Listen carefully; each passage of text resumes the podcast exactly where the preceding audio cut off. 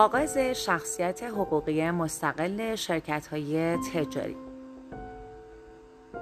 شرکت‌های تجاری از زمانی که در اداره ثبت شرکت‌ها ثبت می‌گردند به طور مسلم واجد شخصیت حقوقی مستقل هستند، اما این تاریخ ملازمه با آغاز شخصیت حقوقی شرکت به واقع ندارد. بنابراین ممکن است شرکتی حتی قبل از تاریخ ثبت آن در اداره ثبت شرکت‌ها دارای شخصیت حقوقی مستقل باشد.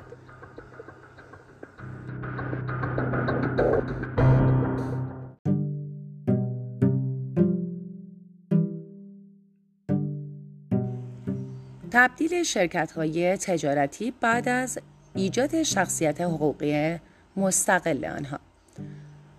شرکت‌های تجارتی می‌توانند بعد از ایجاد یا بعد از تأسیس با موافقت تمامی شرکای یا مؤسسین از شکلی به شکل دیگر تبدیل گردند.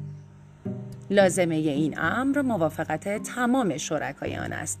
بنابراین هیچ شرکتی نمی‌تواند از قالبی به قالب دیگر تبدیل گردد مگر با موافقت و رضایت تمامی شرکا و مؤسسین آن.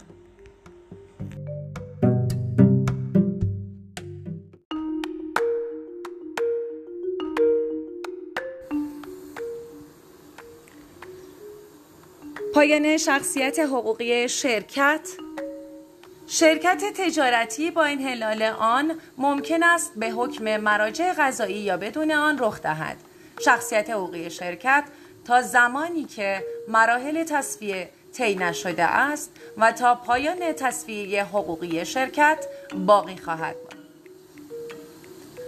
باقی بودن شخصیت حقوقی شرکت منحله تا ختم تصفیه به صراحت در قانون تجارت پیش بینی نشده است، ولی از خلال مواد مربوط به تصفیه امور شرکت ها خصوصا ماده 208 می توان آن را استنباط نمود.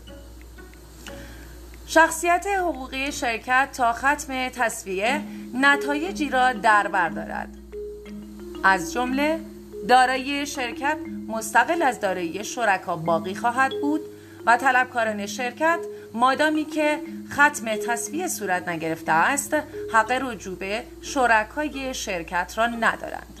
مدیران تصفیه می توانند به نام شرکت منحله در حال تصفیه معاملاتی را که لازم است انجام دهند. حتی مدیران تصفیه می توانند به نام شرکت علیه اشخاص ثالث نیز اقامه دعوا نمایند. اشخاص ثالث می توانند علیه شرکت منحله در حال تصفیه نیز طرح دعوا نمایند. اعلام ورشکستگی شرکت منحله در حال تصفیه به دلیل وجود شخصیت حقوقیش امکان پذیر است.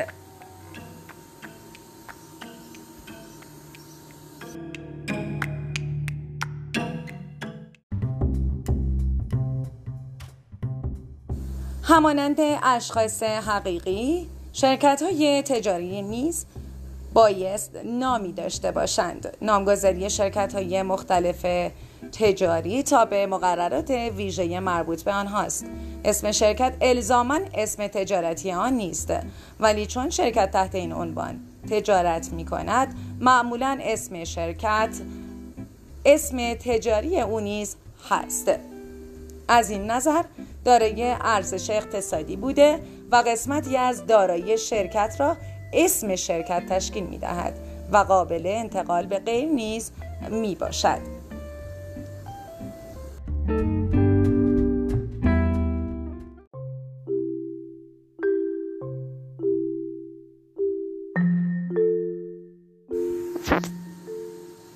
دارایی شرکت‌های تجاری.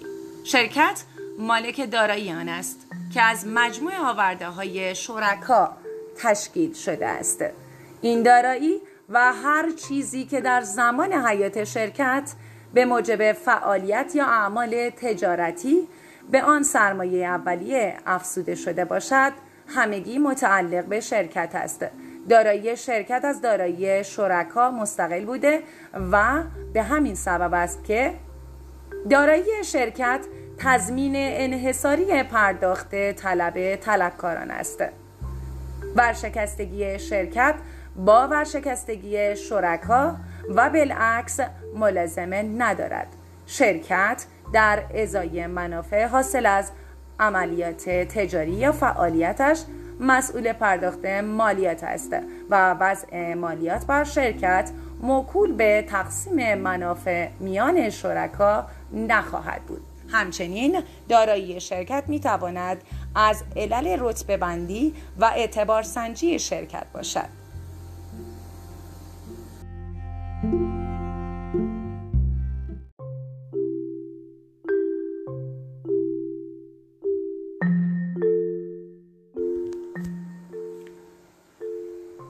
شرکت تجاری همچون که سابقاً بیان شد دارای شخصیت است و لذا میتواند صاحب حق و تکلیف گردد و همانند سایر اشخاص حقیقی عمل کند.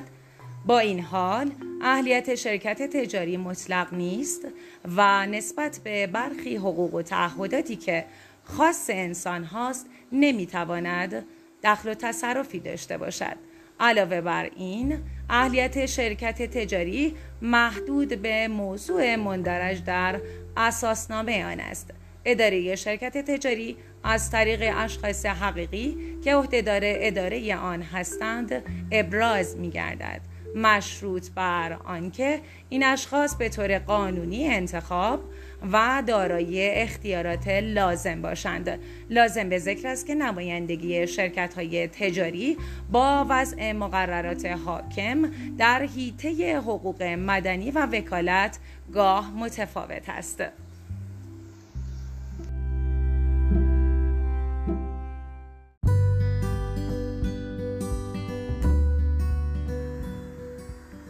همچنان که گفتیم شرکت تجارتی بعد از تشکیل و حیات شخصیت مستقل از شخصیت شرکای آن را پیدا می کند. بنابراین اقامتگاه هر شرکت تجاری باید مستقل از شرکا باشد. تعیین اقامتگاه شرکت فواید زیادی را در بر دارد، من جمله اقامتگاه شرکت معین می کند که شرکت تابعیت چه کشوری را دارد. برای اقامه دعوا علیه شرکت طلبکاران باید به دادگاه محل اقامت شرکت مراجعت کنند. دادگاه صلاحیت دار برای صدور حکم ورشکستگی شرکت دادگاه محل اقامت خود شرکت است.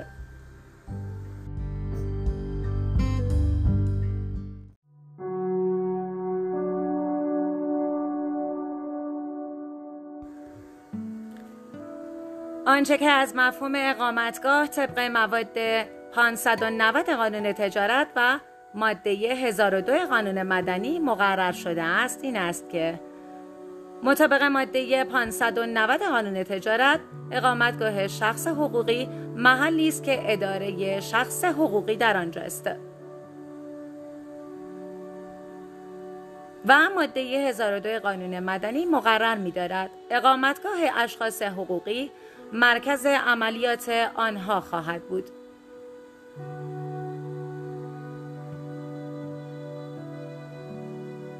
برخی دو ماده مذکور را در تعیین اقامتگاه اشخاص حقوقی و از جمله شرکت‌های تجاری در تناقض با یکدیگر دانستند و قانون مدنی را که پس از قانون تجارت تصویب شده ناسخ می‌شمارند و عده‌ای اقامتگاه شرکت‌های تجاری را به تبعیت از قانون تجارت محل اداره آن می‌دانند.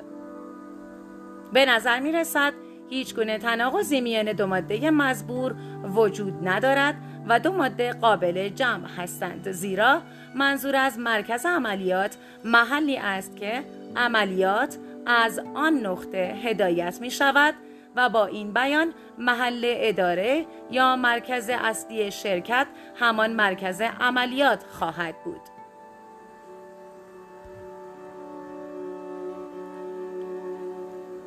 معمولاً مرکز اصلی شرکت در اساسنامه آن معین می شود و لذا اقامتگاه شرکت را می توان با مراجعه به اساسنامه آن تعیین نمود.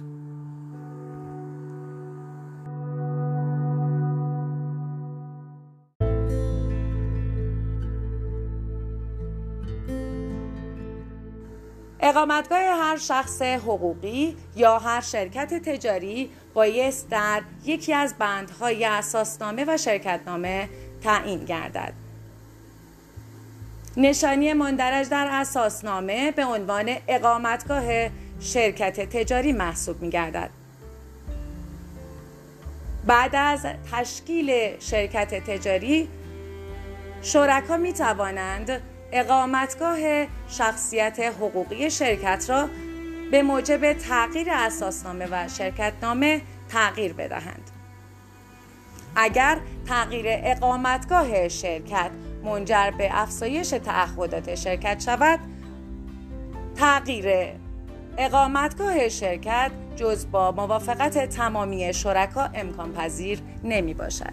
تغییر اقامتگاه شرکت گاهن منجر به تغییر تابعیت شرکت نمی گردد، اما اگر این تغییر منجر به تغییر تابعیت شرکت شود، روند و تشریفات خاص مربوط به تغییر تابعیت بایست در خصوص تغییر اقامتگاه به این چنین رعایت گردد.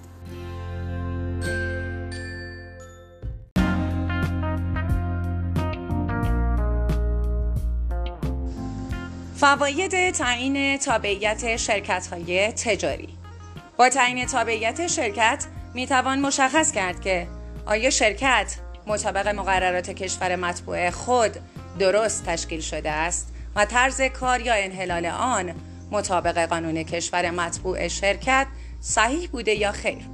با تعیین تابعیت شرکت می‌توان حقوق و تکالیف آن را بر اساس قوانین کشورهای مطبوع مشخص کرد.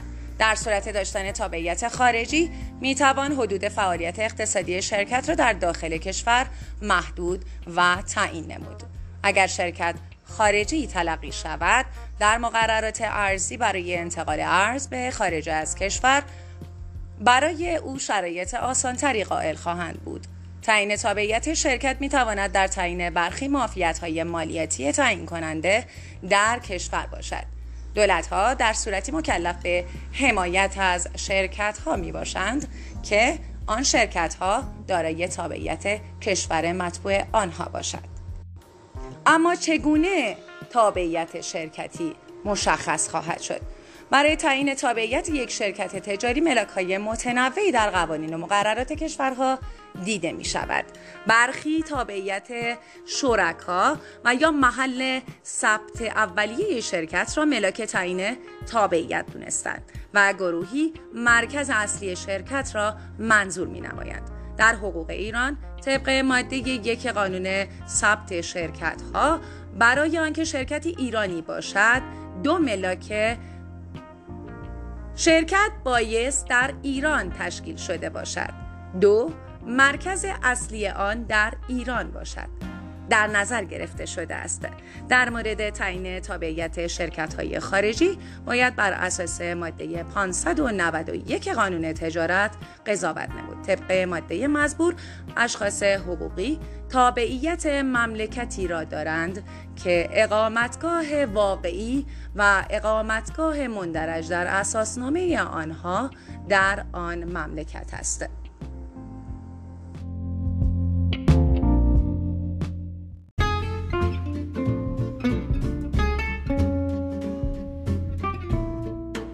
شرکت‌های تجاری طبق ماده 20 قانون تجارت بر اساس معیارهای مختلفی طبقه بندی می‌شوند. طبقه بندی بر اساس مسئولیت شرکا، طرز تشکیل شرکت‌ها، قابلیت انتقال حصه شرکا، موضوع شرکت، صاحبان سرمایه، تابعیت شرکت‌ها. مطابق ماده 1 لایحه قانونی سال 1347، شرکت سهامی شرکتی است که سرمایه آن به سهام تقسیم شده و مسئولیت صاحبان سهام محدود به مبلغ اسمی سهام آنها است. مطابق ماده 4 از همین قانون، اقسام شرکت‌های سهامی به شرکت سهامی عام و شرکت سهامی خاص تقسیم می گردند.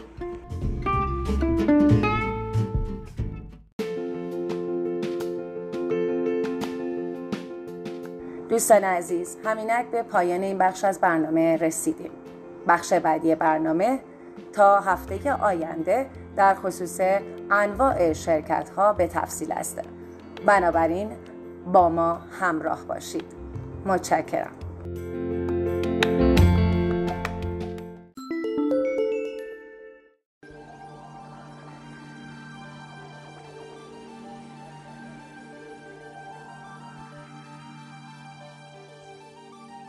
همراهان گرامی رادیو وکالت، این پادکست را می توانید از طریق پلتفرم های انکور، اسپاتیفای، کاست باکس بشنوید.